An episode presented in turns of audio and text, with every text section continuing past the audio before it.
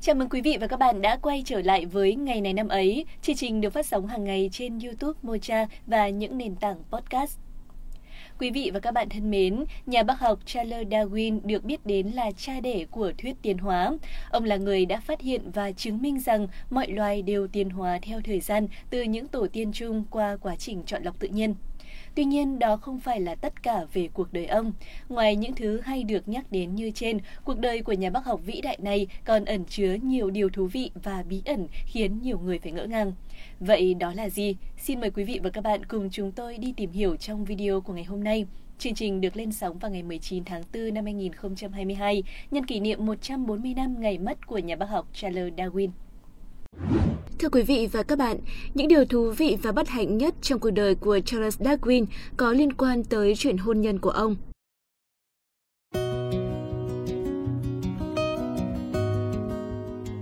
Khi 29 tuổi, Charles Darwin cũng phải đối mặt với chuyện kết hôn. Ông đã dành hẳn cả nhiều tháng trời để cân nhắc về những cái lợi và những điều bất lợi về cuộc sống hôn nhân gia đình. Vào tháng 4 và tháng 7 năm 1838, Darwin đã viết hai bản ghi chú tỉ mỉ về những ưu điểm và nhược điểm nếu kết hôn và không kết hôn.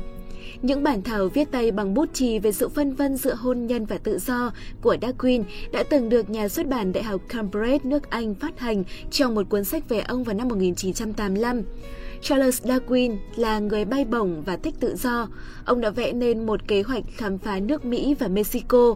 Hoặc nếu không đi du lịch, ông sẽ cống hiến cả cuộc đời của mình cho sự việc nghiên cứu sự tiến hóa của những loài và vô vàn những dự định khác cho sự nghiệp. Nhưng nếu kết hôn, cuộc sống sẽ đồng nghĩa với sự gò bó và trách nhiệm làm việc để kiếm tiền. Cuộc sống sẽ chết dí ở trong thành phố và không du lịch, không sách. Thậm chí ông đã hoảng hốt và tự hỏi rằng liệu mình có thể phải sống ở London như một tù nhân và nhiều lần lo sợ cho một cuộc sống nghèo đói với con cái nheo nhóc. Nhưng rồi sau đó, ông lại suy nghĩ tiếp và cho rằng cuộc sống sẽ thú vị hơn rất nhiều nếu có một người bạn đời trung thủy, một người vợ hiền bên bếp lửa với sách và âm nhạc, một cuộc sống không lo béo phì và bệnh tật dù hơi mất thời gian. Tuy nhiên, ông lại vẫn cứ lo sợ về cuộc sống hôn nhân gò bó và buồn tẻ. Ông lại tiếp tục suy nghĩ thêm một thời gian rồi sau đó quyết định cuối cùng của ông, đó là kết hôn. Và một câu hỏi được đặt ra đó là khi nào? Và ông đã viết một người đã từng nói, sớm hay muộn, khi có con tính tình con người sẽ trở nên mềm dẻo hơn, cảm xúc sẽ trở nên sống động hơn và nếu không sớm kết hôn, người ta sẽ bỏ lỡ một niềm hạnh phúc thuần khiết tốt lành. Thế nhưng, khi mà trở về với thực tế, ông lại nhận ra rằng dù có kết hôn ngay lập tức thì rõ ràng những vấn đề và chi phí cuộc sống là điều không thể gạt bỏ. Cuộc sống sẽ là những cuộc gọi vào sáng sớm, những sự bất tiện và mất nhiều thời gian mỗi ngày. Rồi ông lại viết, làm sao tôi có thể quản lý sự nghiệp khi mà mỗi ngày buộc phải đi dạo với vợ. Có thể thấy rằng Charles Darwin đã phân vân đắn đo khá nhiều khi mà đối mặt với chuyện kết hôn. Rất nhiều những nỗi lo lắng xuất hiện và khiến ông không thể quyết định sớm. Dù vậy, vài tháng sau đó, Charles Darwin đã cầu hôn người bà con của mình là Emma Wedgwood và nhận được sự đồng ý. Hôn lễ của hai người diễn ra vào ngày 29 tháng 1 năm 1839 và cũng bắt đầu từ đây những nỗi bất hạnh trong cuộc đời của ông bắt đầu.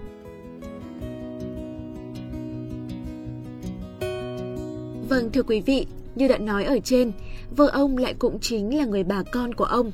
Cụ thể hơn, vợ ông là con gái của cậu ruột của ông, tức là vợ ông sẽ phải gọi ông là anh họ.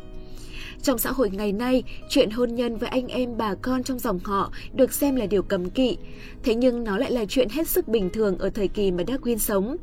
Thời đó, chuyện hôn nhân ngay trong một gia đình dòng họ đã trở thành phương tiện để duy trì quyền lực và của cải. Dưới thời đại Victoria của nước Anh, các gia đình có mối quan hệ thân cận thường xem chuyện hôn nhân như một giao dịch kinh doanh hơn là tìm kiếm tình yêu. Những nghiên cứu về tổ tiên của ông cũng cho thấy rằng những cuộc hôn nhân cận huyết giữa hai dòng họ Darwin và Wedgwood đã từng có tiền lệ từ rất lâu, bằng chứng là cả ông bà ngoại và mẹ của Darwin đều mang họ Wedgwood. Và chính những hôn nhân gần huyết thống như vậy đã sản sinh ra những khiếm khuyết về gen. Sau khi kết hôn, Charles Darwin làm việc hàng giờ, hiếm khi nghỉ ngơi. Sức khỏe của ông khó có thể đáp ứng được tâm trí luôn nung nấu vì khoa học.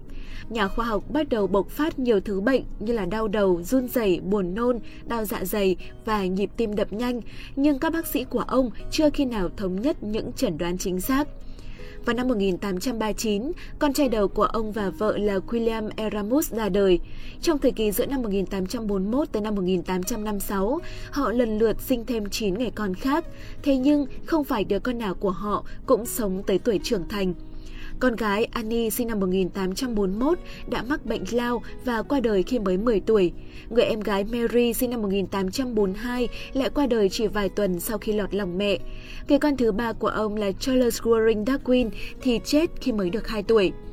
Charles Darwin không ngừng theo dõi những vấn đề sức khỏe của các con khi mà chúng lớn lên và cẩn thận viết vào trong một cuốn sổ tay mà sau này nó được dùng làm lời chứng thực cũng như nền tảng cho những nghiên cứu tương lai. Trong một lá thư gửi cho một trong những người bạn thân cận nhất của mình, Darwin đã viết rằng đám trẻ trông có vẻ yếu ớt và thiếu sinh khí. Và ba trong số các con của Darwin đã bị vô sinh. Và theo một số nghiên cứu cho biết là trong dòng họ của Darwin thì cũng có rất nhiều những người bị vô sinh do ảnh hưởng của hôn nhân cận huyết. Vâng thưa quý vị, như vậy Charles Darwin, người đặt nền móng cho di truyền học, đã trở thành nạn nhân trong lĩnh vực nghiên cứu của ông. Tuy nhiên, các nghiên cứu mà Darwin tiến hành trong cùng lúc quan sát sức khỏe con cái đã giúp ông phát triển những giả thuyết tiến bộ hơn về hiểm họa của hôn nhân cận huyết. Cảm ơn quý vị và các bạn đã theo dõi video của ngày này năm ấy. Nếu thấy nội dung hay và thú vị, đừng quên like, share video và dành tặng kênh một lượt đăng ký nhé. Xin chào và hẹn gặp lại!